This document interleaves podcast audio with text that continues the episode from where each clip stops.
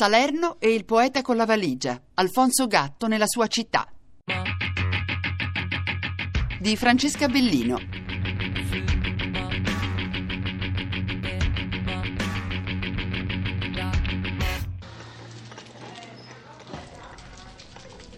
Alfonso Gatto amava ritrarre amici e parenti, sia in versi sia con il pennello.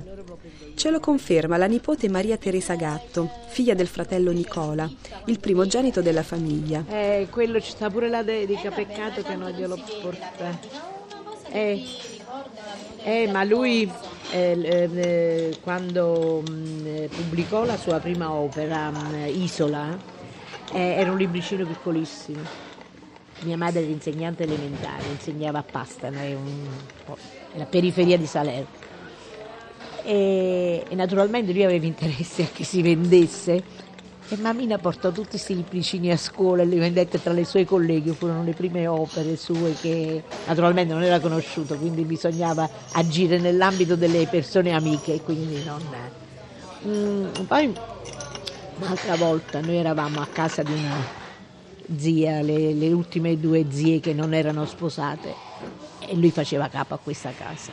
È come se io continuamente partissi e ritornassi ai miei stessi occhi che mi vedono partire e che mi vedono ritornare. Perché se è vero che un poeta parte sempre dal luogo in cui sta, è anche vero che rimane lì ad aspettarsi. È un po' padre e figliol prodigo di se stesso e c'era Giuditta, la mia prima figlia, che era piccolissima. Allora a un certo momento prese un foglio di carta e incominciò a schizzare e fece questo piccolo ritratto in un angolo. Poi nella parte a destra di questo ritrattino scrisse questa è Giuditta, figlia, le parole precise non me le ricordo, di mia nipote, figlia di mio fratello, a casa di una seccante mia sorella. E, e poi continuava, non mi ricordo più, questo, ma si, Giuditta ce l'ha, potevo portarlo, ma non ci ho pensato, ci ha fatto pensare lei con Maria Teresa ho appuntamento a Salerno, in un bar del corso, prima di arrivare alla chiesa di Santa Polonia per incontrare un altro Molto nipote, bello, Filippo tanto. Trotta. Quindi, come si chiama questo posto? Dove siamo esattamente e che senso sì, questa ha? È la chiesa questo Santa... ritratto che hai ritrovato, mh, mm, proprio ritratto vero di te, eri tu bambino a quattro anni? Sì, tre anni, sì. Mi, mi, mi, mi, presero e mi misero su un tavolo, tipo sembrava, sembrava che mi dovessero fare un'operazione mi misero su un tavolo dritto, stai dritto, io quasi mi spaventai, poi alla fine capii che insomma era semplicemente un ritratto. Erano gli anni del colera a Salerno, tragici, per cui dissi qua sarà successo qualcosa, invece no, era soltanto un ritratto, soltanto, fortunatamente era, era il ritratto. Insomma. È il ritratto del nonno. Sì, e dove sta adesso? Sulla parete a casa, casa tua? Casa mia, sì, sì, sì, casa mia. E Insomma, ne ho, ne, ho, ne ho, parecchi, c'è un bellissimo ritratto della, non, del, della, mia bisnonna che lui amava moltissimo, lui era, amava moltissimo i genitori, vabbè c'è una poesia a mio padre che è notissima, insomma, molto. ma ho anche questo ritratto molto bello fatto, fatto soltanto con uh, Acchina, diciamo così.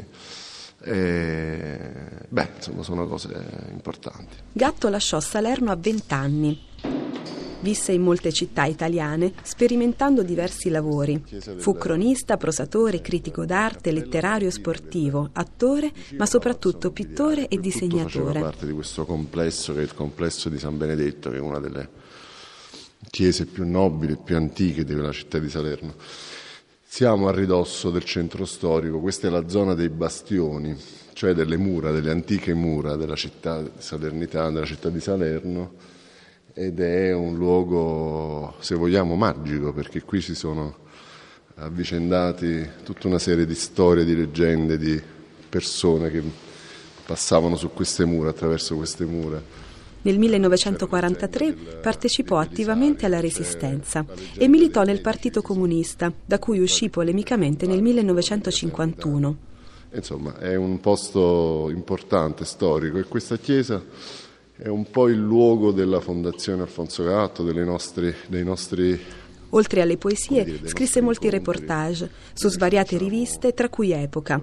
Collaborò con le trasmissioni culturali della RAI e fece moltissime mostre dei suoi acquerelli color pastello. Bellissimo spazio, pieno di storia e di magia.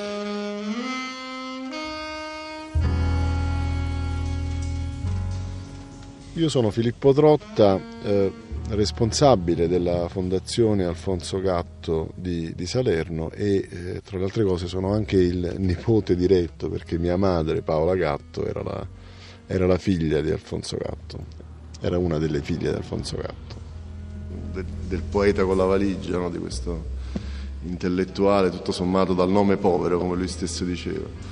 Eh,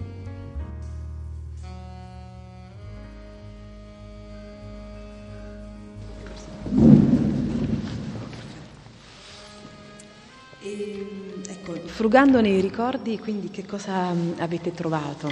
Dove sono questi quadri? Quali sono gli inediti? Ritorniamo su questo. Sì, um, innanzitutto c'erano una serie di, mm, di, di, quaderni che erano, sai, quelle classiche cose che sono abbandonate nei cassetti, no? che uno quasi non ci, fa, non ci fa caso. Invece riscoprendoli, rileggendoli invece sono un patrimonio straordinario perché sono più di 500 pensieri di Alfonso Gatto eh, manoscritti su questi quaderni che sono dei quaderni da, so, da quinta elementare degli anni, degli anni 50. No? Sono questi 500 pensieri per lo più inediti oppure insomma lui aveva li, avevo utilizzati come scritti preparatori per scrivere qualcos'altro, insomma punti di partenza, spunti, ecco, un po' frammenti. E ci accorgiamo che invece è un patrimonio bellissimo, importante, un, inciso, questo, questo, questi pensieri starà, verranno pubblicati a, a, a giorni, non dico a mesi, da Ragno Editore di il piemontese Nino Aragno e con la curatela scientifica del professore Federico Sanguinetti, figlio del, del, grande poeta Edoardo Sanguinetti. Anche qui insomma è una cosa bella perché eh, la nostra, la nostra famiglia insomma perché conserva da, dei, conserva da sempre dei, quadri, dei quadri che sono stati fatti appunto nel, dagli anni, so, dagli anni 30 agli anni, agli anni 70 alcuni, come nel mio caso, del, dei quadri del tutto familiari, cioè come il, so, il, mio ritratto, il ritratto di mia sorella, il, so, la natura morta, cioè il vaso di fiori che c'era sul tavolo, insomma cose veramente familiari. Insomma. Altri invece delle opere più complesse che lui tra l'altro aveva messo in mostra, aveva venduto, insomma lui ha fatto centinaia di mostre, ha venduto centinaia di quadri, anche qui sarebbe un discorso molto interessante intraprendere quello di gatto pittore. Ultimamente invece ritroviamo sempre in maniera del tutto fortuita, sempre appunto nel solito cassetto, in maniera del tutto fortuita, ritroviamo invece dei, manoscri- dei dattiloscritti, chiedo scusa, all'interno dei quali ci sono ben 30 eh, poesie inedite e fin qui sarebbe, insomma, è già, è già dire, una, una, notizia, però eh, la cosa molto interessante, se vogliamo divertente, è che la maggior parte di queste poesie inedite sono dedicate ai suoi contemporanei. E molto spesso lui li sfotte proprio apertamente, cioè li fa una caricatura poetica, insomma credo siano state delle poesie così, insomma, dei, dei divertissement diremmo, insomma, ecco lui che parla di Palazzeschi, c'è lui che parla di Montale, c'è lui che parla di, di, di, di Sanguinetti, appunto, che insomma, si sa che non si amassero molto, ma lì c'è proprio la prova, insomma, ecco, come posso dire. C'è una, una, una, un epigramma, una poesia, non so come definirla, sulla, sulla morte di Pierpaolo Pasolini, che è l'unica, direi, che è l'unico come dire, frammento, l'unica testimonianza poetica che c'è tra i due, insomma, se, oltre ovviamente alle interviste, alle cose diciamo terrene, ma purtroppo eh, è, è, anche piuttosto inquietante perché voi sapete bene insomma, che eh, Pasolini morirà pochi mesi prima di Alfonso Gatto, i due muoiono a distanza di, di, di sei mesi, insomma. Pasolini morirà in novembre, Gatto in marzo, entrambi se vogliamo in termini ovviamente molto diversi, entrambi di morte violenta, perché Pasolini sappiamo bene come è morto, Gatto morirà in un incidente stradale. Pietro, Andrea, Giacomo, Giovanni, ecco io vi mando come pecore in mezzo ai lupi. Siate dunque prudenti come serpenti e semplici come colombe. Simone, Guardatevi dagli uomini perché vi condurranno nei sinedri e nelle loro sinagoghe vi flagelleranno. E davanti a governatori e re sarete portati a causa mia in testimonianza a loro e ai pagani. Se volete io vi parlo anche di 5 minuti di, di Gatto e Pasolini, io ho una mia supposizione, insomma, se vuoi io ti... No. No, anche sul rapporto, del, anche sul, sul, sul rapporto che c'è all'interno del film di, del Vangelo secondo Matteo. Lui, fa, lui con Pasolini eh, girerà eh, Teorema e, e, Vangelo secondo Matteo. Vangelo secondo Matteo fa la parte di Andrea, dell'Apostolo Andrea. Io ho una mia teoria su questo, perché innanzitutto Andrea era il santo degli Amalfitani. Alfonso Gatto nasce e, cresce fino all'età di vent'anni a Vicolo degli Amalfitani, nel quartiere degli Amalfitani a Salerno. Ma c'è una cosa che mi convince e mi, mi, mi, mi fa strano ancora di più, cioè Sant'Andrea è il primo che riconosce il Messia nella figura di Gesù.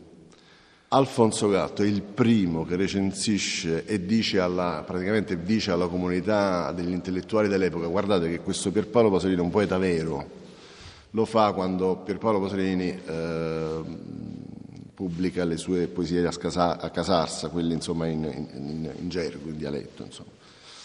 Quindi è il primo che presenta alla comunità eh, della, de, dell'epoca e dice guardate che questo ragazzo è proprio bravo, è un grande poeta.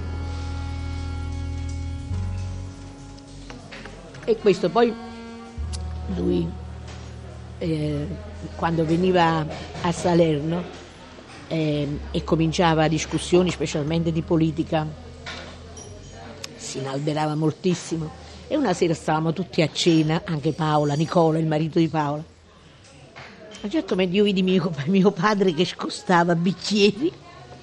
E dice, babbo, io usaccia mio fratello quando si innervosisce. per dire diventavano rimesti bicchieri, togliamo l'occasione. sì. Queste piccole cose qua me le ricordo, ma il resto non ripeto, ho spulciato anche un pochino ieri sera, ma eh, anche perché lui era una persona così semplice, così affettuosa, così garbata che non lo vedevamo come una persona eccezionale, devo dire la verità. Non, anzi, devo dire la verità, quando qualcuno ci chiedeva non dico che ci infastidivamo, ma quasi, perché per noi non era una cosa eccezionale, insomma, averlo e averlo qua e averlo avuto come zio. Era una cosa normale, insomma, non, eh, anche c'erano rapporti, dei bei rapporti anche con mia madre. Non, perché poi mia madre è stata in casa una vita intera, perché stata, all'epoca si usava, era stata fidanzata sette anni, era stata sposata altrettanti, quindi loro era, aveva sposato il primo fratello, quindi erano, c'era un bellissimo rapporto anche con le zie gatte, devo dire la verità. Questo quanto? Io troverei un pianto da bambino e gli occhi aperti di sorriso, neri, neri come le rondini del mare. Mi basterebbe che tu fossi vivo, un uomo vivo col tuo cuore e un sogno. No, quella quale siamo tutti affezionati a mio padre perché è una cosa che ci tocca molto molto molto, però sono tutte belle. Devo dire la verità, quelle più abbordabili le ho assimilate, le ho gradite di più, perché il primo periodo è stato un po' troppo troppo ermetico, insomma, poi dopo invece si è lasciato comprendere più, anche la prosa di Zio Alfonso è molto bella. Alfonso Gatto è morto a Orbetello, in Toscana, ma i suoi funerali si sono svolti a Salerno, dove è sepolto. Sulla sua lapide sono impresse le parole di Eugenio Montale. Ad Alfonso Gatto, per cui vita e poesia furono un'unica testimonianza d'amore.